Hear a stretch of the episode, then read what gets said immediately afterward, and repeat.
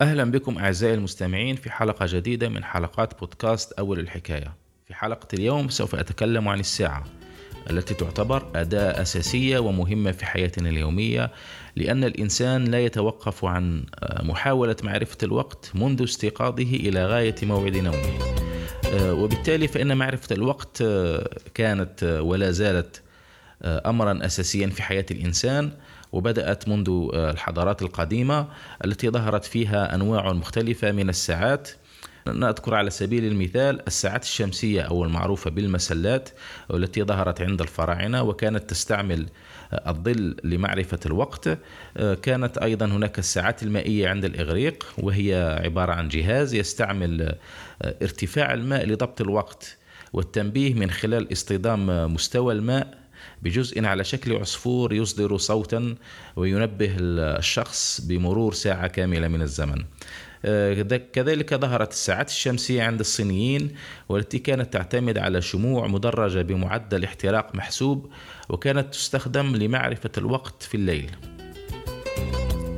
كذلك كان هناك نوع آخر من الساعات وهو الساعة الرملية التي كانت منتشرة بشكل كبير عند الحضارات القديمة المختلفة ولكن لم يحدد بالضبط من هو مخترع الساعة الرملية ومتى اخترعها. مشكلة هذه الساعات القديمة أنها كانت كبيرة في الحجم ولا يمكن نقلها من مكان لآخر. لذلك ظهرت الحاجة في ذلك الوقت إلى ساعة يمكن حملها خاصة على متن السفن. وحسب المصادر التاريخية الموجودة والتي عثرت عليها شخصيا فإن أول ساعة صغيرة الحجم ويمكن حملها صنعها الألماني بيتر هينلاين وذلك في سنة 1505 وأخذت تسميتها من هذه السنة يعني تعرف بساعة 1505 صنعها في مدينة نورنبرغ الألمانية وهي كانت عبارة عن كرة صغيرة الحجم نصفها العلوي عبارة عن ساعة والنصف السفلي عبارة عن مضخة للعطر. هينلاين كان كان يعني عمله الأساسي كصانع أقفال وتمكن في نهاية القرن الخامس عشر من صنع ما يعرف بالنابض الحلزوني أو باللغة العربية اسمه الزنبرك باللغة الفرنسية اسمه لوغوسوغ. وهو عبارة عن شريط فولاذي كان يلفه في محور الساعة وإذا انبسط هذا الشريط أدى إلى تحريك عقارب الساعة. هذه الساعة ساعة 1505 ظهرت مجددا في عام 1987 وذلك في سوق للتحف يعني سوق لبيع التحف والأدوات المستعملة في مدينة لندن. وفي عام 2014 تم تقدير سعرها سعر يعني سعر الساعة هذه المبدئي بأكثر من 50 مليون دولار. وكان هذا أول نموذج لساعة صغيرة محمولة. الساعات المحمولة في البداية كانت تعلق أساسا على الرقبة ولكن في عام 1510 قام هينلاين أيضا بصنع ساعة الجيب التي عرفت انتشارا واسعا في ذلك الوقت واستمر هذا الانتشار والاستعمال إلى غاية بدايات القرن العشرين.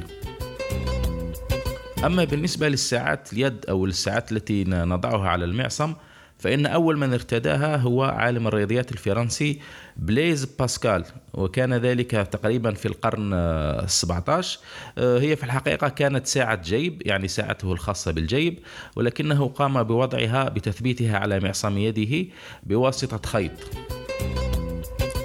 وكانت الساعات يعني لغاية بداية القرن السادس عشر كانت تحتوي على عقرب واحد فقط وهو خاص لتحديد الساعة. ولكن في سنة 1577 قام عالم فلك سويسري يدعى جوست بوغي باختراع عقرب الدقائق وذلك لأنه كان يحتاج لحساب يعني لحساب دقيق لحركة النجوم والكواكب. وبالنسبة لساعات اليد الأولى فإنها كانت يعني ساعات ميكانيكية لأنها كانت تعمل دائما من خلال تعبئة النابض. الموجود بداخلها وذلك عن طريق تدوير مفتاح جانبي. وكما نقول في الجزائر هنا يعني نعمر الساعات. نعمرها بتدوير هذا المحور الجانبي. بعد ذلك ظهرت ظهر نوع آخر من الساعات الميكانيكية ويسمى بالساعات الأوتوماتيكية والتي تتم تعبئة النابض بداخلها من خلال قرص يعني نصف دائري يوجد بداخل المحرك. ويتحرك هذا القرص حول محور وسط الساعة ويتحرك طالما تحركت الساعة في يد آه، مرتديها. وظهر هذا النوع من الساعات في عام 1923 على يد البريطاني جون هارود. أما التطور الأكبر في عالم صناعة الساعات فحدث في عام 1927 آه، وذلك في معامل شركة بيل تليفون الأمريكية. عندما قام مهندس كندي يدعى وارين ماريسون بصنع أول ساعة كوارتز. ساعة الكوارتز هذه هي الساعة التي تعمل بالبطارية يعني تعمل عن طريق آه، تيار كهربائي تولده البطارية. أهمية هذا الحدث أنه جعل الساعات أكثر دقة مستفيدة من خصائص معدن الكوارتز. هذا المعدن الكوارتز الذي عندما يمر التيار الكهربائي القادم من البطارية بداخله يصبح تذبذب التيار دقيقا وثابتا نسبيا وهو ما يسمح بتحريك عقارب الساعة بانتظام وبالتالي يعطينا آه، الوقت بدقة شديدة جدا. وأخذ هذا النوع من الساعات في الانتشار بشكل كبير بداية من خمسينات القرن العشرين. ولكن يعني بعد سنوات من ذلك ظهر نوع آخر من الساعات وهو الساعة الرقمية.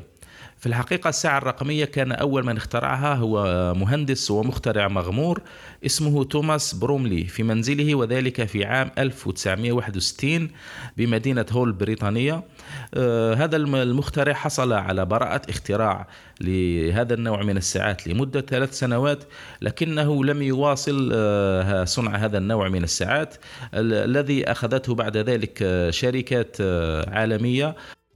وتم صنع أول ساعة رقمية بالشكل الذي نعرفه يعني التي تظهر فيها الأرقام على الشاشة ولا ولا تكون فيها عقارب.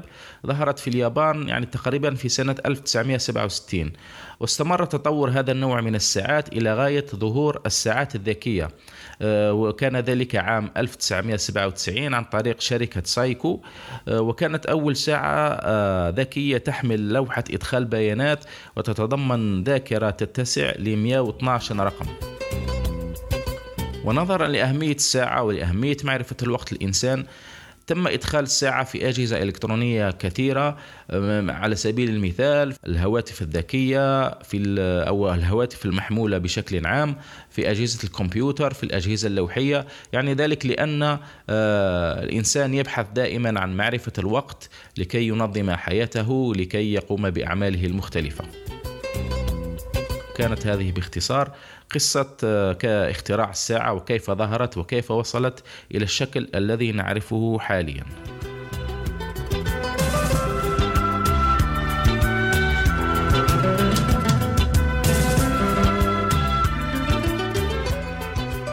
إذا أعجبتكم الحلقة فعلا يمكنكم مشاركتها مع من تحبون ويمكنكم متابعة كل حلقاتنا على عنوان how it all began podcast.com ونشير إلى هذه الحلقات تأتيكم دائما برعاية استوديو تي. أستودعكم الله ونلتقي في حلقة جديدة إن شاء الله.